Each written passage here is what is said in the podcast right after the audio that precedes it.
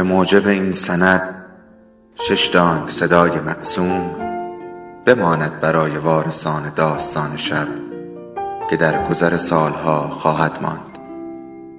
ارادتمند داستان شب.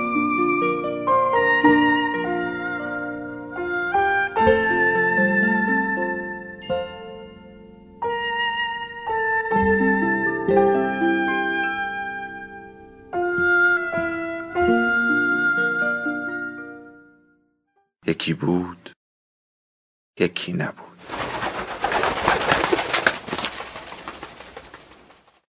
این را مارکز معروف در یک مصاحبه تعریف کرده که یک روز ظهر وقتی مشغول استراحت بعد از نهار بوده پسرش میآید و با خنده می‌گوید پدر تو آمده شما را می‌خواهد. همطور که مارکز داشته خیره به پسرش نگاه می‌کرده یک مهندس مکزیکی جوان به نام گابریل گارسیا مارکز میآید داخل و توضیح می‌دهد سه سال است که با صبر و حوصله به تلفن‌های یک مارکز دیگر جواب رد داده تا اینکه عاقبت خسته شده و به اداره مخابرات رفته و خواسته نامش را از دفتر تلفن‌ها حذف کنند و همانجا به سرش زده آدرس هم اسمش را هم بگیرد و او را ببیند. داستان نویس قصه ما نقل خاطرش را اینطوری تمام کرده بود که فکر این که می توانسته مثل آن مرد جوان خوب و خوش و مرفه و محترم زندگی کند ساعتها مشغولش کرده بوده. تصویر خودش را پیر و فرتوت در پشت یک ماشین تایپ مدام با تصویر آن یکی مارکز مقایسه می کرده و عاقبت علی رغم سیری شکم به این نتیجه رسیده که سرش کلاه رفته است. آرزوی یک زندگی بهتر یا اصلا متفاوت چیزی نیست که کسی تجربه نکرده باشد. این تجربه آنقدر فراگیر بوده که بشر برای ساده تر کردن کار فرمولی هم اختراع کرده که یک اگر بگذارد اول وضعیت مورد نظرش و بعد ادامه بدهد آن وقت. اینکه بنشینی بر لب جوی و ضمن تماشای گذر عمر به این هم فکر کنی که اگر کمی پولم بیشتر بود زورم زیادتر اگر این حرف را نزده بودم آن کار را نکرده بودم اگر کارفرماها مهربانتر بودند زنها قابل فهمتر اگر آن وقت زندگیم طور دیگری می‌شد جزو تفریحات سالمی است که آزار کسش در پی نیست. اما گاهی شیرینی تخیل با قدرت جادوی اسم همراه می شود. داری رد می شوی و چشمت به مغازه‌ای می افتد که روی تابلوش اسم کوچک یا فامیل تو را دارد. یا صدایی به گوشت می رسد که فلانی چنین است و بلکه هم چنان. میدانی که این فلانی توی تابلو یا جمله فقط هم اسم توست. اما دیگر کار از کار گذشته و نمی‌توانی جلوی اسب سرکش خیال را بگیری. در مورد این فقیر هم اسم کوچک و هم نسبت خانوادگی هم از دسته پرتکرار هاست توی تمام جمع های عمرم همیشه چندتایی رضایی و عیزن احسان وجود داشت. رکوردش هم وقتی بود که در دفتر کوچک محل کارم پنج احسان داشتیم. در سایت سازمان ثبت احوال معلوم است که احسان جزو پنجاه اسم رایج برای پسرهاست و یک قلم 185 هزار و اندی احسان داریم رضایی را هم اعلام کردند که با 408 هزار دارنده چهارمین فامیلی رایج میان ایرانی هاست. این عددهای بزرگ آدم را به فکر می که لابد من یکی تنها عضو مشترک این مجموعه ها نیستم. یک بار از دوستی که متخصص آمار است پرسیدم می شود از روی این اعداد فهمید که چند احسان رضایی داری؟ گفت بله می شود و عملیات کرد و جواب داد اگر خدا بخواهد می توانیم هزار و هفت احسان رضایی داشته باشیم. در ایام قدیم شاعر گفته بود یک داغ دل بس است برای قبیله ای اما انگار حکم او برای روزگار ما صادق نیست. اولین باری که واقعا فهمیدم ما چقدر زیاد هستیم روزی بود که نتایج کنکور آمده بود و توی روزنامه اعلام اسامی قبولی ها سه احسان رضایی بود. نشستم و از روی دفترچه راهنما یکی یکی بررسی کردم که چه رشته قبول شدم یک سراحی در مسیر سرنوشتم قرار گرفته بود و هرچند فقط روی کاغذ هم می توانستم پزشکی تهران بخوانم هم بروم اصفهان متخصص میکروبیولوژی بشوم و هم به شهر بابل روم و مهندس کشاورزی خود باشم. سرنوشت هایی کاملا متفاوت که گرچه شماره داوطلبی مانع عملی شدنشان بود اما اولین جرقه شد برای گشتن پی احسان رضایی های دیگر. مدت ها توی روزنامه دنبال اسمم میگشتم.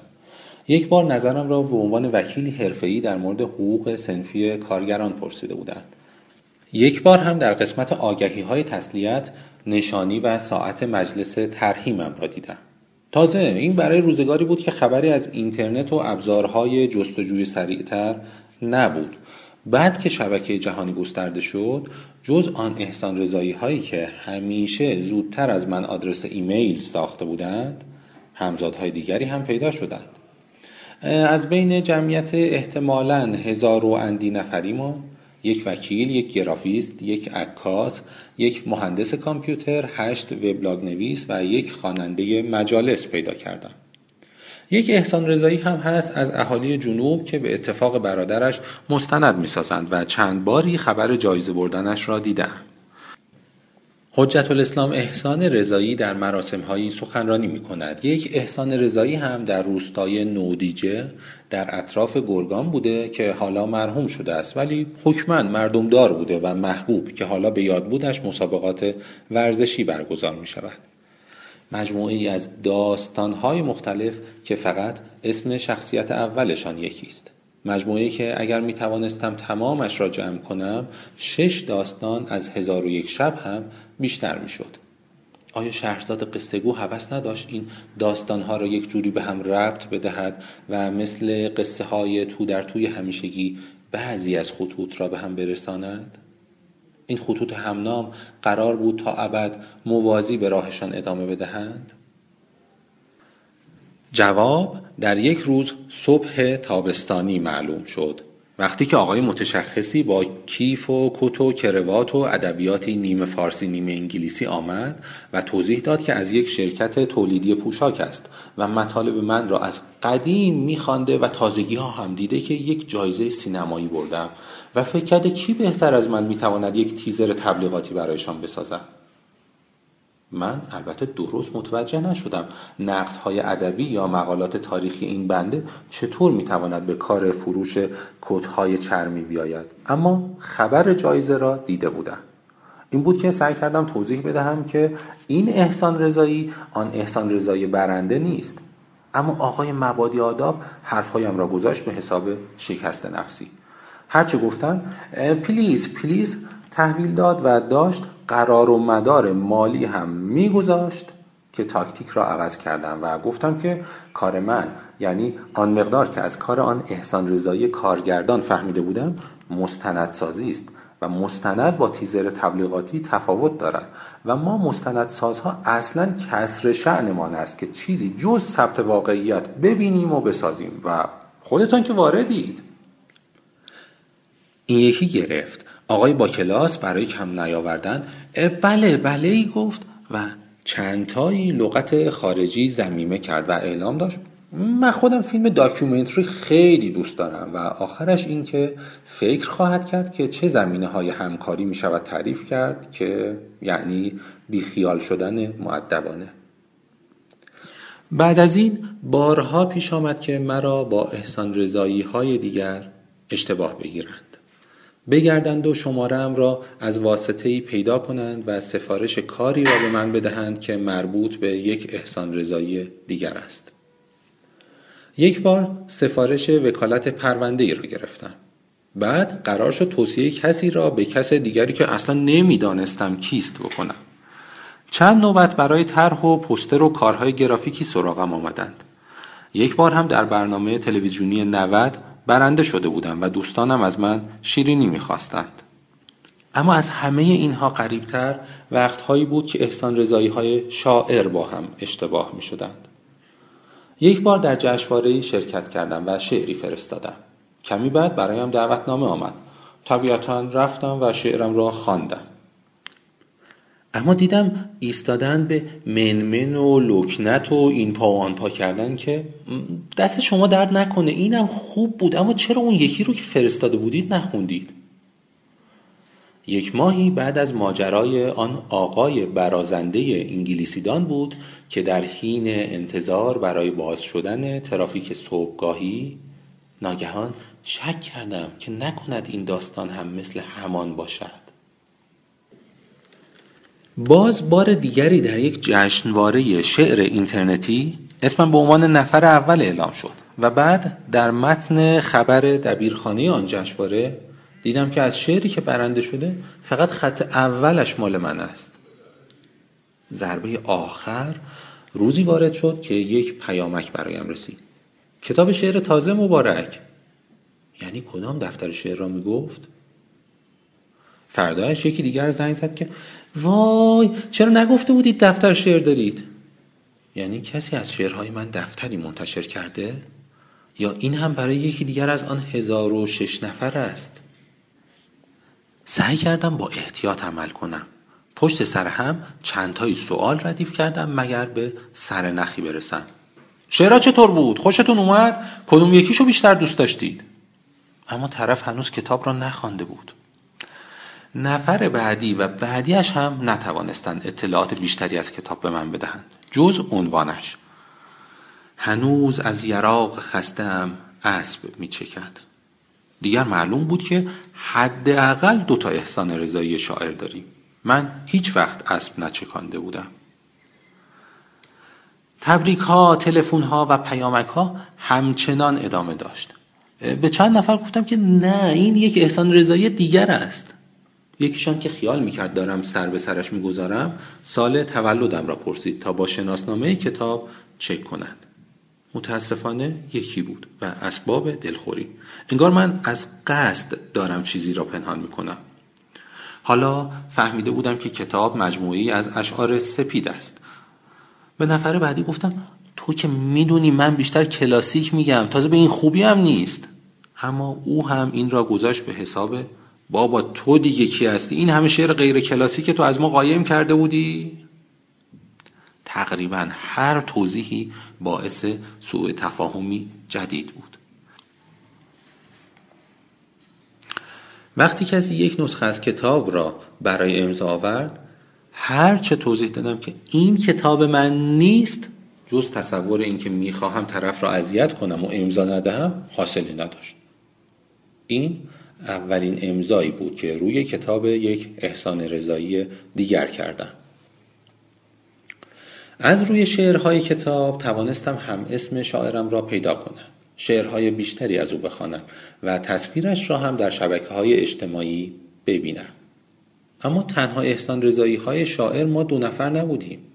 یک احسان رضایی شاعر سوم را هم که متخصص شعر کوتاه است و قبلا در جشنواره ای مرا به خیال برنده شدن انداخته بود از همینجا پیدا کردم. فهمیدم مثل آن سراحی زمان کنکور یکی من تهرانی است یکی ساکن آمول و یکی اهل شیراز. جز شعرها و شهرهایمان واضحترین وجه شباهت یا اختلافمان موهای سرمان است.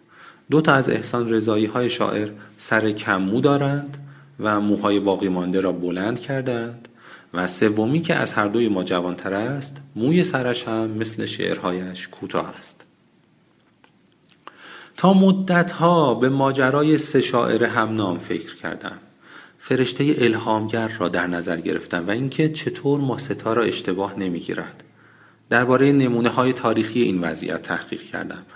عوارض احتمالی اشتباه گرفتن خطاب شعرهای عاشقانه را مجسم کردم. ایده یک فیلمنامه تنظامیز را نوشتم.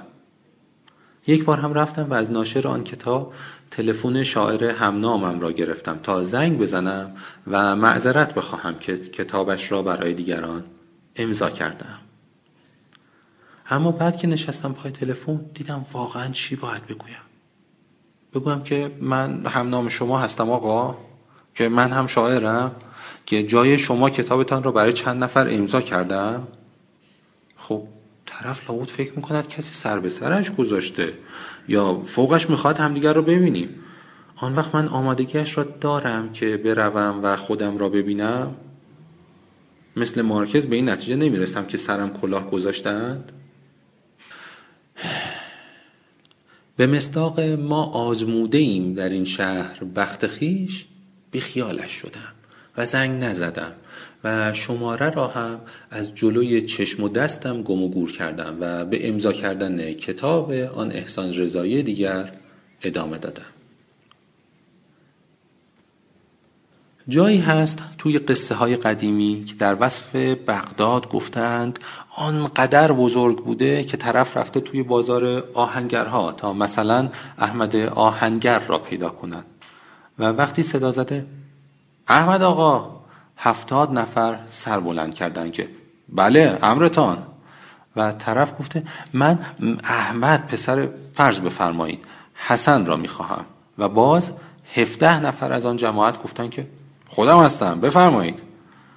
و همینطور طرف هی مشخصاتش را ریزتر می‌کرده و باز هم چندتایی احمد آهنگر پسر حسن و دارای آن مشخصات بودند. حالا حکایت ماست. هرچه میگذرد از خاصیت احتمالی عدد هزار و هفت کم می شود و به جنبه داستانیش افزوده می شود انگار که شهرزاد قصه گو کارش را دوباره شروع کرده باشد.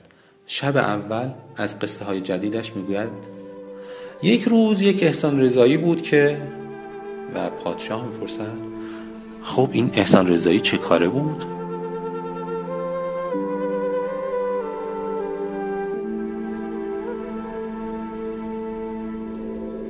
داستان شب بهانه است. برای با هم بودن دور هم نشستن شنیده شدن.